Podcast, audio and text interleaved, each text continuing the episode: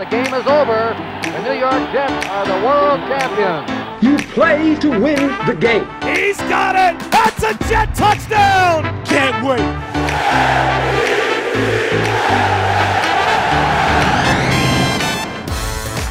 You're listening to the official Jets podcast, a Jets 360 production. Jets Nation, what's going on? Ethan Greenberg here alongside Eric Allen, bringing you the game preview on the official Jets podcast. Of course, this Sunday, Jets Falcons at the midway point of the regular season. The Jets trying to climb to 500, trying to snap a two game slide here at MetLife Stadium. EA, we have a great show today. We're going to bring in D. Orlando Ledbetter, also known D-Led. as D. Led. Down from, the Atlanta Journal Constitution. And then, of course, Chad Pennington, as always. EA, the Falcons, okay? Everyone knows last year, NFC champions, very powerful offense. Three and three so far this year. Ironically, 0 and 3 against the AFC East. And the Falcons are playing each team in the AFC East in consecutive order. So the last four weeks will come against AFC East opponents after this Sunday. So last week against Miami, one of the big themes is penalties, right? 12 penalties against the Dolphins. We all know what happened. How do the Jets go about fixing it, and how significant are penalties against this offense that is top 10 in the league right now? Well, Todd Bowles talked about it that they've already been doing some stuff at practice. I think during the conference calls earlier this week, Leonard Williams said, One thing Coach Bowles has been making us do is like run gassers or something like that if we mess up on practice and like, you know, guys obviously want to, uh, you know, hate running after practice. So it makes us really focus during practice to not get penalties and, uh, you know, that leads to the game. and then Todd Bowles was asked about it. He's not going to be too specific about it, but uh, this is something I will actually write in my storylines piece this week is that the yellow has Todd Bowles seeing red. That's one thing that he's not going to put up with from his team. They had over 100 yards and penalties against the Dolphins. They now lead the NFL as far as penalty yardage marked against them. So they're going to be doing different things at practice this week. They already have officials out there, as you know, Greens. That's something you saw throughout the spring and training camp. But uh, I would anticipate the Jets being a much more disciplined crew this week against Atlanta. To your question, yeah, listen, you can't give this Atlanta offense that is has hit kind of a bump in the road. They did not play very well against New England, moved the ball at times, couldn't finish. You can't give them extra opportunities. That's what penalties ultimately do is they give free yardage and they give extra opportunities. Matt Ryan, while he's not putting up the numbers he had last season, he's still a terrific quarterback. We think about Julio Jones, Mohamed Sanu. I love the running backs, Devonta Freeman and Tevin Coleman. Conversely, I really like a lot of the things the Jets are doing on both sides of the ball, and I thought they were fantastic against the run against J.J. last week. you talked about Matt Ryan and that he's not putting up similar numbers to last year when he was the MVP of the NFL. Last year, he threw seven picks in the entire season. Through seven weeks, eight weeks, he's thrown six picks. Yeah. So clearly not on the same page. Maybe it's attributed to the new offense with Steve Sarkisian because, of course, Kyle Shanahan, now head coach of the San Francisco 49ers. And bringing in one more theme from this Miami game looking forward is the killer instinct. And Coach Bowles immediately after the game says, At some point, we got to develop some killer instinct to this ball game. What does that mean to you, and how do you think the Jets go about fixing it? Well, it just means finishing. It means uh, if you're an offense and you got a lead in the fourth quarter and you played really well throughout the game, and you're John Morton, who has been phenomenal for this team, you know, the one thing that he's going to be disappointed about in his unit is that they weren't able to get any first downs. They had one first down in the fourth quarter with the lead, Matt Forte, an 11 yard run. Conversely, defensively, we can go back and look at some of the penalties. Uh, you know, there were some penalties on those drives, and they were giving up uh, short possessions that led to touchdowns. But as Demario Davis said, hey, listen, yeah, sometimes they're going to be in scoring territory, but you have to prevent touchdowns. You make them kick field goals. And then you'll be able to hold on to a 14 point lead or build upon it. I think ultimately, Greens, when you're up 28 14, it's not thinking, how do we get out of here and start the bus? It's more along the lines of, how do we put another touchdown on the board? before we check in with D-Led, we can't leave a sour taste in the mouth of Jets fans. So let me ask you this: Is what did you like from Sunday's game? Because there was a lot of good to pick Oh away my from God, there was so much to like. Uh, again, I talk. We talk about more in each and every week. The screen game was fantastic. Um, the Jets capitalized on takeaways. They had two takeaways. They finished with 14 points. Yes, I know the one drive was one yard or two yards, but uh, then you got to give the defense a lot of credit because they stopped the run. I thought they were better getting after the quarterback, and they came up with the takeaways. How about Jamal Adams with the blitz, the deflection, and Muhammad Wilkerson with the interception? I thought that was Mo Wilkes' best game in 2017, so that's another another encouraging point. On his point. birthday. On his birthday, his 28th birthday. Uh, Marcus Maye was uh, he was excellent. Uh, he's up playing in the run. He had the interception. He might have had another one. Uh, there's a lot of things you can look at, but you know, right now the Jets are about cleaning up the mistakes, looking ahead to Atlanta, and I anticipate they'll have a better performance for 60 minutes this week at MetLife Stadium. And whatever the Jets take, whatever they eat the morning before they play Jay Ajayi, it's phenomenal because Ajayi got stuffed. This game, he had 23 carries for under 50 yards. That's an average of I just think he over had just over 50 yards, right? So, and then he had that first game was 11 carries, 16 yards. Yeah, Jay Ajayi is going to be happy he doesn't have to see the Jets again this year. All right, Greens, let's bring in D. Orlando Ledbetter, better known as D. Led down there in the ATL. He covers the Falcons for the Atlanta Journal Constitution for a long time during his illustrious career. Uh, D. Led, you wrote the other day that the Falcons had a team meeting following a loss to the New England Patriots, their third consecutive loss. What kind of issues were aired out uh, between the players? Well, you know, just the uh, they're playing hard. Uh, not, there's no issues there with regards to the effort that's being uh, put out on the field, but they're not executing in, in uh, you know uh, an elite way. They're not playing like they did last year.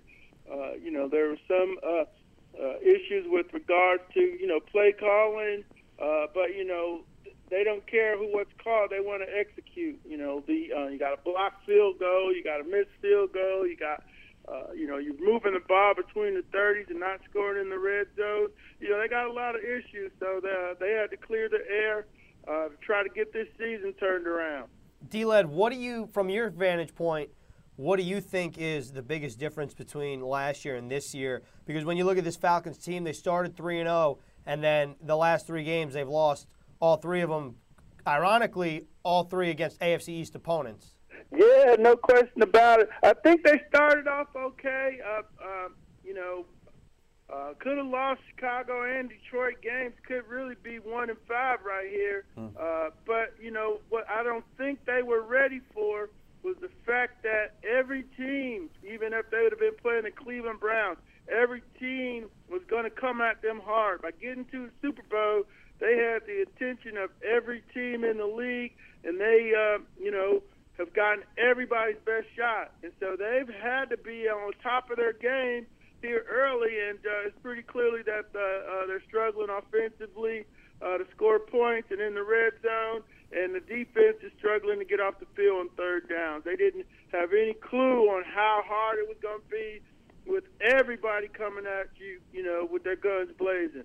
Kyle Shanahan did a phenomenal job there and obviously earned the, his new position with the San Francisco 49ers. S- Steve Sarkisian is now the offensive coordinator. What's been the biggest difference that you see with the new play caller? Uh, the biggest difference is he didn't learn from the mistakes of Shanahan. You know, uh, he thought he could just put the same thing back in place and go with it. And uh, you know, they didn't run the ball in the Super Bowl on third and one because they didn't believe they could power the Patriots. And they're still uh, throwing the ball on third and short and trying to finesse things. Uh, third and one against Buffalo, they throw a pass. Uh, fourth and one, they throw a pass. Uh, against the uh, against the uh, uh, uh, Patriots last week, they tried a jet sweep on the one yard Yeah. line on fourth and goal. That's just ridiculous. So, uh, you know, some of these plays might have worked in college. Uh, but not in the NFL. Sometimes you got to load it up and go at people. And, and this short yardage situation is bogging down the offense in the red zone. Do you think, when you look at this offense, and you've been covering this team for a long time, I see a talented backfield with Devonta Freeman and Tevin Coleman. Do you think they need more balance going forward? Oh yeah, no question about it, because they have the ability to uh, exploit linebackers. They have uh, the ability to get out in space and make the catch, make a move, and then that's uh, going to open up things for Julio Jones and Taylor Gabriel if people have to come up and guard them. But um, you know they did. They've gotten away from that in the last two games for some reason.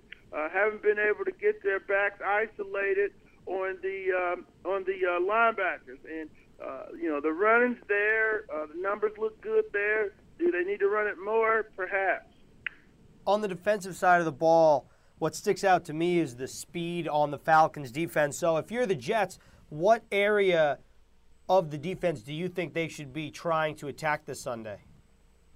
Well, the last uh, two teams, Buffalo and New England, ran the ball right up between the A and the B gap. They uh, didn't even bother getting outside because uh, they were able to just go downhill and get the guards up to the smallest linebackers and create gaping holes. The uh, Falcons gave up 162 to to New England, 117 to the Jets, uh, or no, 138 to Miami, and 117 to Buffalo. So it's the last three teams have rushed for over 100 yards against them. That does two things. That keeps the Falcons' offense off the field, and that wears down that Falcon defense. That looks to be like a formula to, to beat the Falcons with. You know, Mo Forte and Bilal Powell, all those guys should be ready to go this week. We're talking to D. Orlando Ledbetter, who covers the Falcons for the Atlanta Journal Constitution. You can follow him at D. Orlando, at D. Orlando AJC. Uh, D. Led, on the other side of the ball, how have teams gone about uh, trying to uh, contain this uh, Falcons offense because we were flying back from Miami. I looked at the score of that New England game and I was surprised that they weren't able to put more points on the board. Um, we talked about uh, the play calling, but uh, how have teams tried to attack this uh, Falcons offense because they haven't been putting up the numbers that we're accustomed to? Yeah, no doubt. They uh, it all starts with taking away Julio Jones, and uh, a lot of teams have done done that or tried to do that. He had his first touchdown last week at garbage time, so the Falcons haven't done a good job of uh, trying to move him around and get him, you know, into different spots and places for for for uh, uh, some targets. He did get a lot last week, but like I said, that the game was, you know, decided by then If you can get him going, then you know you slip it to the uh, running backs uh, underneath that, and uh, you know a lot of the stretch runs and the outside zone runs that Kyle Shanahan built the offense on. Sarkisian hasn't been running those because uh, he gets, you know, if he doesn't get one, you know, you got to stay with it. You got to stay with those outside zone runs until you pop one, and then you bam, you come back around with the. Uh, with the rollouts and the uh, bootlegs and, and bring Julio across the field and try to hit him deep or tight ends underneath. He hasn't stuck with his rollout plans and his outside zones like Kyle would. You know, he would he he didn't care if he stopped him eight times. He gonna run to Freeman bust the ninth one. And uh, Sarkisian's given up a little too early on those outside zone runs that you know wear down defenses and get the defensive lineman tired. So uh, maybe we'll see that here uh, on Sunday when they play the Jets. D-Led, I think everyone knows about Julio Jones, but what do you think of the supporting cast around him, like Mohamed Sanu, Taylor Gabriel, and Austin Hooper? What have you seen from those guys this year, and what do they need to do to help out this Falcons offense? Yeah, well, Mohamed Sanu, you know, he came here with the reputation of, you know, dropping too many balls in Cincinnati. And then last year he caught everything that came his way. So he needs to get back to that. Hooper's a second year guy who, uh, you know, showing some signs that this might be a little too big for him. You know, he had a drop against Miami and then didn't want to talk to the media about it. You know, pouted like a kid for a couple days. So hopefully, uh, you know, he did graduate early from college, so uh, hopefully I'm not being too hard on him. But uh, he needs to grow up. Taylor Gabriel had a lower leg injury, and he's a smaller slot receiver guy. He's never going to carry you uh, anywhere, but you know, when, when you throw it to him, you want him to make some plays in space. So I like the group. It isn't changed from it's the same group they rode to the Super Bowl with last year, and uh, you know, just the functionality of it seems to be a little bit off off pace. Defensively, what players have you liked here early this season on that Atlanta defense? Greens and uh, you talked about the speed before. Who's popping out at you uh, defensively, and who's going to have to play well against this Jets offense that, as you know, getting into game study right now? They feature a number of different players. It's not like they have a traditional number one, number two option. Josh McCown threw to seven receivers last week, and they're using uh, three running backs in the backfield right now. Yeah, and the Falcons know about Seferian-Jenkins, but uh, and uh, Kerley and Kearse, they know about Kearse from the Seattle connections. But yeah, the guy I really like on the Falcons defense, I think they need to build some more things around him is De'Vondre Campbell, the uh, second-year strong side backer from Minnesota. Saw him come off the blitz the last two weeks and light up uh, Brady, and uh, he had to pull off a Cutler. Uh, but he's doing well. Beasley's rounding back in the form. Uh, he's been playing with a hamstring. He should be uh, ready to go and attack the uh, the passer this week. Deion Jones has kind of been a kind of disappointment for me. But the middle linebacker, I really thought they built this defense for him to shine. But now that they're running, people are running the ball on him. You know, uh, uh, I'm a little bit. Uh, I want to see him step that thing up. He uh, had 11 tackles the last two weeks. But uh, you know, the run defense, stopping the run defense for me starts with that middle linebacker. And uh, you know, they were getting away with playing a 230-pound middle linebacker, and uh, teams eventually were going to test that, and uh, we're seeing that testing going on right now. It's way too early to call this a must-win game, but for Atlanta to get to where they want to go, how critical is this ball game coming up after a 3-0 start? Now they're in a three-game slide. They're coming to uh, to a Jets team that has uh, played well at home. I know a lot of external pundits didn't think much of the Jets before the season, but we know they've become a, a tough out. But as far as this Atlanta team is concerned, D-Led, um, how critical is this one on Sunday? Yeah, it's very critical, and uh, you know Todd Bowles must be commended for getting his team uh, to play so hard when they uh, let all of their veterans go and so forth. But we know about that. But Atlanta is very critical because uh, you know Carolina's sitting up next. Then you got Dallas. Uh, you know, so so they uh, two teams that are you know supposed to be fighting for the playoffs in the NFC. So uh, whenever you're on a slide like this, you need to get a stop, get a good feeling back in that locker room, get things turned around, moving in the right direction. And you know they're gonna have to do the one game at a time march here to uh, you know be whatever they're gonna be this year. They're gonna be the eight and eight Falcons. You know, be the be that. Uh, it'd be disappointing for the folks around here after last season uh, and I, I'm sure that will bring on some changes. But uh, a few of the 11 and 5 Falcons get there some kind of way, and uh, needs to start this week. They found out how tough it, um, how tough it is to be a champion, even in a conference champion. And uh, uh, if they're going to uh, get back to the playoffs, they're going to have to elevate their play all across the board. You can follow him at D Orlando AJC. That's D Orlando Ledbetter, who covers the Falcons for the Atlanta Journal Constitution. Uh, have a great trip up here uh, over the weekend, and uh, we'll see you in the MetLife Stadium press box on Sunday. All right, guys. Thanks for having me, and we'll see you Sunday. All right, Green. So it's an interesting situation down there in Atlanta. You know, this team is going to be looking forward to getting back on the field and in the win column, and they're going to face a feisty Jets team. When you look at their offense, as D Led said, a lot of weapons, but they're still trying to get into a groove, into a rhythm with Steve Sarkisian. And Julio Jones you know, debatably the best receiver in the NFL. Bart, Bart Scott said this week he's the best uh, receiver in the NFL. All right, so let's say he is the best receiver in the NFL per Bart Scott. Julio Jones only has one touchdown catch in, on the year, and that was last week against the Patriots, which was a phenomenal catch, by the way. I Very late in the it. game. Yeah. Yeah, yeah, but it was still a, ph- a phenomenal catch. And so I know Julio's been nicked up. Mohamed Sanu, the former Cincinnati Bengal, he was nicked up. He missed a game or two with a hamstring injury.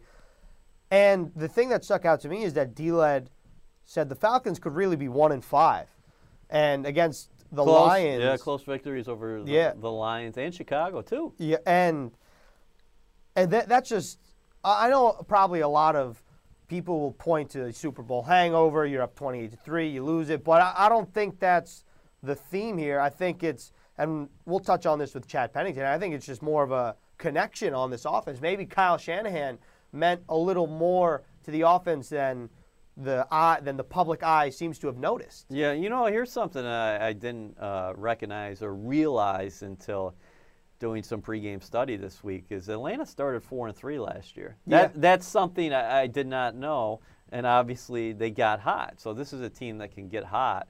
I like playing them outside in your building. I know it's un- unseasonably warm right now up here, but I'll take my shot up here at MetLife Stadium in front of the green and white crazies, um, you know, because they're going to make it more difficult for Matt Ryan. I think that is a different offense, a different team inside the dome. I think the Jets. Totally agree. I think the Jets have to get into a lead situation this week because then you can do anything because Atlanta's defense is built on speed and getting to the quarterback and the old Indianapolis Indianapolis model, right? With Peyton Manning, you play inside, you play fast, you get a lead, and The then you let those and then you let those edge pass rushers get after the quarterback. All right, Greens, let's bring in our quarterback, Chad Pennington. Chad, uh, Jets coming off a heartbreaking loss in Miami where they had a 28 to 14 lead. Couldn't hold on to it. The Dolphins come all the way back for a 31-28 win. When you were looking at the film of the fourth quarter, can you pinpoint the problems on both sides of the ball? Well, Eric, I think defensively uh, throughout the whole game, I think the Jets secondary lost those man-to-man, one-on-one matchup battles. I think that's where the game was won for Miami. Uh, was that their perimeter players, meaning their secondary, I mean their uh, wide receivers and running backs and tight ends, won those one-on-one matchups where the Jets defense lost those matchups. That's I really believe that. Um, and I think that's that's what ultimately determined the game were those one-on-one matchups, and you hear coaches talk about that all the time. And so uh, when you play a lot of man and pressure, like the Jets uh, were doing in that game, you've got to be able to win those one-on-one matchups, and and that that's what you're banking on. And the Dolphins won those matchups, and the Jets did not. Offensively, I think that uh, the game plan was another really good game plan. That's what's so hard about these losses here is that there are some really good things going on. You're watching some really good football. And in most instances, you should watch a winning result. But when you have a losing result after a lot of really good things that should make up a winning result, I think it makes it even tougher to swallow. And so that's what's concerning right now is that with a lot of these really good things going on, losses are still being posted, and that's what has to be rectified. How important is it when you have a lead to not necessarily score, but get a first down or two? Because a field position in the fourth quarter, I think this is an underrated facet of what happened there on Sunday because the Jets weren't able to get any first downs. So, conversely, as you know, Miami and Matt Moore, who got hot as the game went on, he was working with short fields. Well, no question about it. I mean, that's that's one of the hardest things as an offense. When you have a lead, um, you're in a catch twenty two. You're trying to protect the lead, uh, but also be aggressive enough to post some first downs, keep your defense off the field, continue to change field position and keep it in your favor. And that's really hard to do sometimes. And so I think where it first starts is your mindset and your attitude, your sense of urgency. Uh, you got to make sure that you understand that the opponent has a big time sense of urgency because of the situation, and the only way that you can take that away is to match that. And it doesn't mean you necessarily have to score points, but you have to match that sense of urgency, put some first downs out there, and keep the field position in your favor. Chad, moving forward now, how difficult of a game like this how difficult is it to put behind you knowing that you had a 14 point lead in the fourth quarter? And then a second part of that question, Coach Bowles talked a lot about this team needs to develop a killer instinct. In your opinion, how do you go about developing that instinct? And maybe it's just suffering a loss like this, then de- exactly suffering a loss like this then leads to developing it because you remember that feeling later down the road. Well, I think that's a perfect phrase to use by Coach Bowles. I think that he's right on the money. It, it is that killer instinct, and that's part of what we were discussing the question before. You got to have a killer instinct when you know you have a team on the ropes. You got to be able to put them away. Sometimes it's not about putting them away with extra points. It's about understanding the situations in the game and momentum. And so, uh, this is certainly going to be a challenge.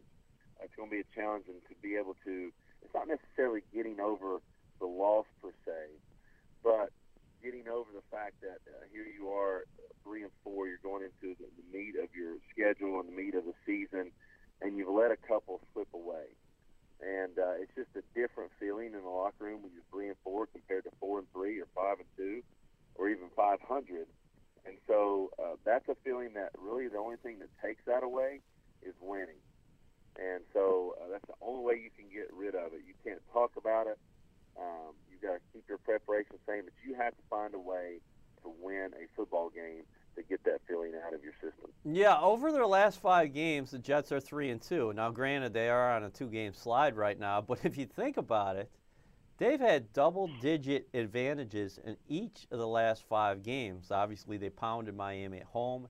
They had a fourth-quarter lead on Jacksonville in the fourth quarter, squandered that, but were able to fight and uh, fight and crawl and get an overtime win. Then in, in Cleveland, of course, they had a 10-point lead late against New England. They had a 14-point lead, and then a 14-point fourth quarter lead against Miami. So, I mean, the Jets have been more than just playing. They've been more than just being competitive on Sundays. They put themselves in positions to win. What do you like most about what you're seeing as a, and from a quarterback? I know you had to be happy about the Jets screen game on Sunday. That's exactly what I was going to say. Um, first of all, the multiplicity offensively has been outstanding. Uh, you continue to see uh, all parts of the offense uh, being able to produce and see success, which is outstanding from a coaching staff standpoint, also from a player standpoint. The screen game was phenomenal on Sunday, uh, and really the Dolphins had a decent screen game screen game as well. But from the Jets standpoint, the screen game was phenomenal. Uh, they're being uh, just very creative in how they're moving the football, and it's not static football at all. It's it's, a, it's dynamic football. There's a lot of things happening a lot of parts that are moving around. And so, really, from a fan perspective, it is fun to watch. And so now you're just starving for that victory to see all these fun things that you see happening. You want to see that turn into a victory. And I think, you know, when we talk about losing leads, the Patriots game doesn't bother me as much because that's an early lead, and early leads to me don't matter. You got to play four four quarters. But the leads where you have them in the fourth quarter, and you're either turning them into close games or you're losing those games, that's that's definitely a concern. And that's that killer instinct that Coach Bowles is talking about that this team has to develop. Moving forward to this week, the Falcons come to MetLife Stadium. They're on a three game slide, but everyone knows that this Atlanta team is very powerful on offense. It has a lot of weapons. So, if you're from a defensive standpoint, how do you first go approaching this Atlanta offense? What do you try to limit first? Well, I think it's more just about uh, the Jets' defense and not necessarily about the Atlanta's offense. I think that you know multiplicity in their coverages, uh, multiplicity in what they're doing down after down to provide as many looks as possible and continue uh, communicating with each other will be the key to success. Um, I think you know quarterbacks like Matt Ryan and Tom Brady, if you just give them the steady dose of the same thing all the time uh, they're eventually going to figure that out and they're going to find a way to punch through. And so you've got to be able to mix things up. You've got to be just as versatile on defense as you are on offense. And and you know you're going to take some lumps here or there, but as far as eliminating the big red zone, being able to turn those touchdowns into field goals, that's really, really important. And uh, if they can do that defensively, uh, they'll have a chance. Uh, you know, obviously Atlanta's offense is not um, as successful uh, as it was last year. Right now, at this point in the season, they're struggling a little bit. They're struggling to find ways to get Julio Jones the ball, trying to find a new identity under Steve Sarkisian. So they're finding their way too. So really, I think Atlanta's coming into this game feeling like they can right the ship for their season uh, against the Jets, and I think the Jets feel like this is a game that when people looked at it at the beginning of the season that the Jets have no chance, they now have a chance. And so uh, I think this is a game that's certainly winnable uh, for the M- a veteran quarterback. He's played a lot of football in his 15-year career. Uh, obviously, he's going to be very frustrated with the outcome in Miami, but I think he's a guy, as we've seen, he's very steady, and I think he'll be able to move on quick. But would you give him any advice right now if you had a chance to speak to him? Well, first of all, uh, my advice would be, uh, you know, 80% of what you're doing, Josh, is outstanding. Uh, I mean, he is playing really good football. He is playing, on a whole, he is playing winning football. The issue with the Jets right now is the margin for error is very small. So that other 20% as a quarterback where you let one or two plays become a disaster play, that's what's affecting your overall uh, win-loss record. And so somehow, some way, he's just got to find a way to avoid those disasters. That's all. Just find those ways to avoid those disasters, whether it be an interception or a turnover. It could be so much as a sack that changes field position. Uh, but for the most part, what he's doing and how he's playing, it, it's been it's been phenomenal. He's doing exactly what he needs to do to lead this team. There's just a couple things that he can clean up to give his team a better uh, better chance to win. Yeah, he just wasn't able to see that trap coverage over there, and by the time he did, it was just a second too late as that ball came out and floated out. But uh, he counted for four touchdowns in Miami with one running TD, a sneak, and then the three touchdown passes. And he is off to the second most accurate start for a Jets passer through seven games in the franchise's history. Just a nick behind a guy by the name Chad Pennington.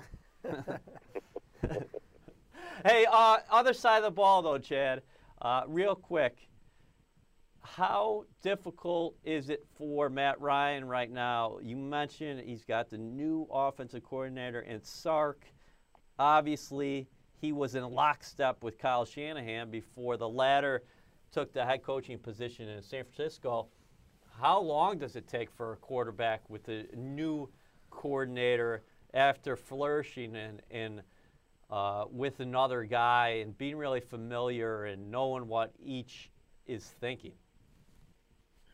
very rarely does a quarterback just hit it off immediately uh, with the play caller and the coordinator. Um, even with Matt Ryan and Shanahan, they didn't hit it off that first year. They struggled. Yep. And in that second year is when they really came into their own. And the reason for that is as a quarterback, you're trying to find a way to be in the head of a play caller. And as a play caller, you're find a way, trying to find a way to be in the head of a quarterback uh, and trying to get uh, on that same page from a thinking standpoint. It really doesn't have anything to do with how plays are called or what plays are being put in the game plan.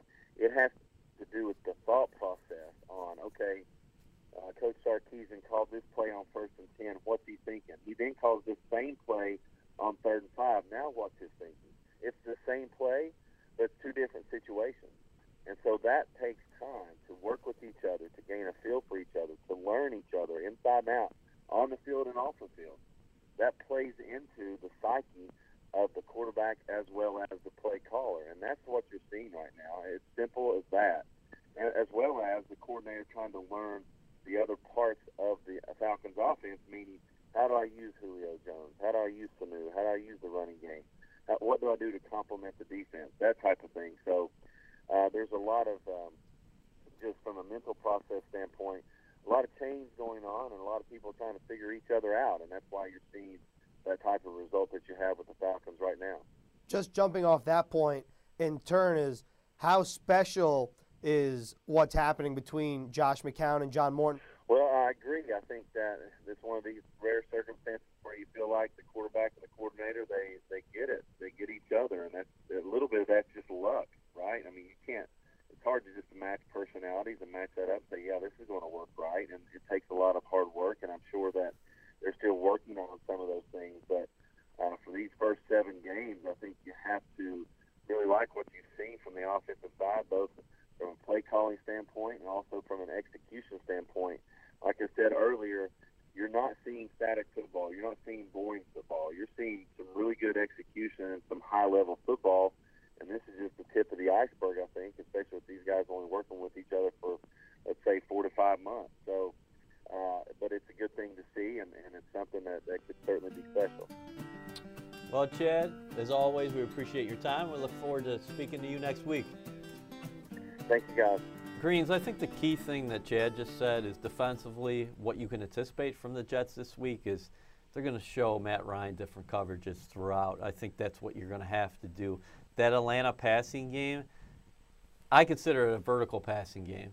He'll take deep drops and try to get that ball down the field. So, whatever kind of pass rush you can get, whether that's the interior or off the edges, good stuff because sometimes he's going to take those deep drops, but the Jets are going to have to mix up their coverages this week. This could be one of the weeks where we see a lot of a lot of the four safety look to cover a lot of ground, especially just because of the speed of this Falcons offense. I mean, when you mix in Julio, Mohamed Sanu, Taylor Gabriel is a speedster in the slot there that D-Led talked about, and then Devonta Freeman and Tevin Coleman.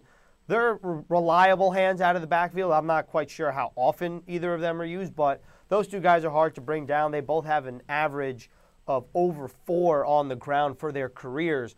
So they get downhill pretty quickly despite Devonta Freeman's size. He's, he's pretty powerful. And conversely, is I'm really looking forward to see what the Jets do on offense Yep. on the ground because the Jets recently released Travaris Cadet. That means all three running backs are fully healthy Matt Forte, Bilal Powell, Eli McGuire. And if two out of those three guys really get going on the ground and you eat up a lot of time. And Peter King was in studio and told this to us when the Buffalo Bills went to Atlanta, went to the Dome, said they went on an 11 minute drive to neutralize the Falcons' offense. Matt Ryan was not on the field. And to be frank, maybe that's a formula that the Jets could try to emulate on Sunday. It's a good it's a good defense. Atlanta has a good defense. The thing that jumped out to me over the last three games if they're they're finding different ways to lose. You know, you mentioned the way the Bills uh, came into the new stadium down there in Atlanta and they controlled the clock, a ball control offense, and then Miami falls behind by 17 points and comes all the way back, not at home like they did against the Jets, on the road for the victory. And then in New England, Atlanta played, I don't want to say desperate football, but they were taking some chances early, fourth downs, things like that, in an effort to scoring some points, and it didn't work out for them. So they're finding different ways to lose early, and their team, even though they represented the NFC in a Super Bowl, is they're trying to find themselves. Bottom line, I think the Jets continue to find more things about themselves along the way, and I really think that despite a couple of losses here, overall they're playing good football. Before we uh, head out here on the official Jets podcast game preview, EA, this weekend the Jets try to climb back to 500. We're basically at the midway point of the season Yep. here after this week. What do the Jets need to do? What's one or two things that this team needs to do in order to reach back to 500? So it's going to be simple for me. You limit Atlanta to field goals. You make it very difficult for them inside the red zone. They had a tough time converting last week against New England. Conversely, offensively, you continue to finish with touchdowns. You play at least even in the turnover differential department, department and you get the penalties down. With that, if you can do all three of those things, you're going to be in good shape. You'll be at 500 at the midway point. Once again, we had D. Orlando Ledbetter, D. Led from the Atlanta Journal Constitution. And as always, our quarterback, Chad Pennington. Jets Falcons this Sunday, 1 p.m., MetLife Stadium, midway point of the NFL season. It may be a little warmer for October 29th than in years past. Hey, how about this one? This is the start of a two games in what four or five days for the Jets because Yep. They 24-hour rule. It's going to be like a four-hour rule Sunday in the locker room That's because right. no matter what happens, the Jets got to turn the page because the Buffalo Bills are coming here the following Thursday night. Color And- rush and- alert. And before you know it, it's going to be nine games through the season. So let's see if the Jets can take advantage of some home cooking here, get a win, and then set their sights on the Buffalo Bills. But uh, this is going to be a fun contest. That's how you put a bow on the official Jets podcast game preview. Once again, Jets Falcons, 1 p.m. MetLife Stadium for Eric Allen. I'm Ethan Greenberg.